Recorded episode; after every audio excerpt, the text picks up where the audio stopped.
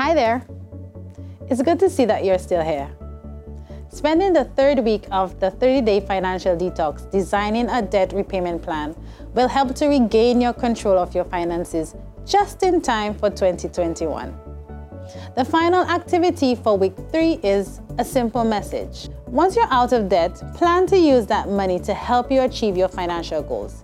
Now that you may have extra cash, don't splurge on unnecessary expenses, or worse, go back into debt. Take that money and increase your savings or make an investment. What's the best way to stay out of consumer debt?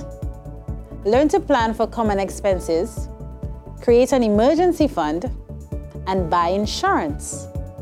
If you can't find extra money in your current budget to use to pay off your debt, look for ways to increase your income.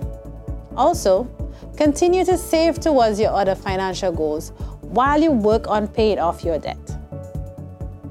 We are serious about tackling debt in 2021, so pick which method is best for your own situation and personality. The best method is the one you can stick to. Uncontrolled debt is dangerous to your wealth and your financial security.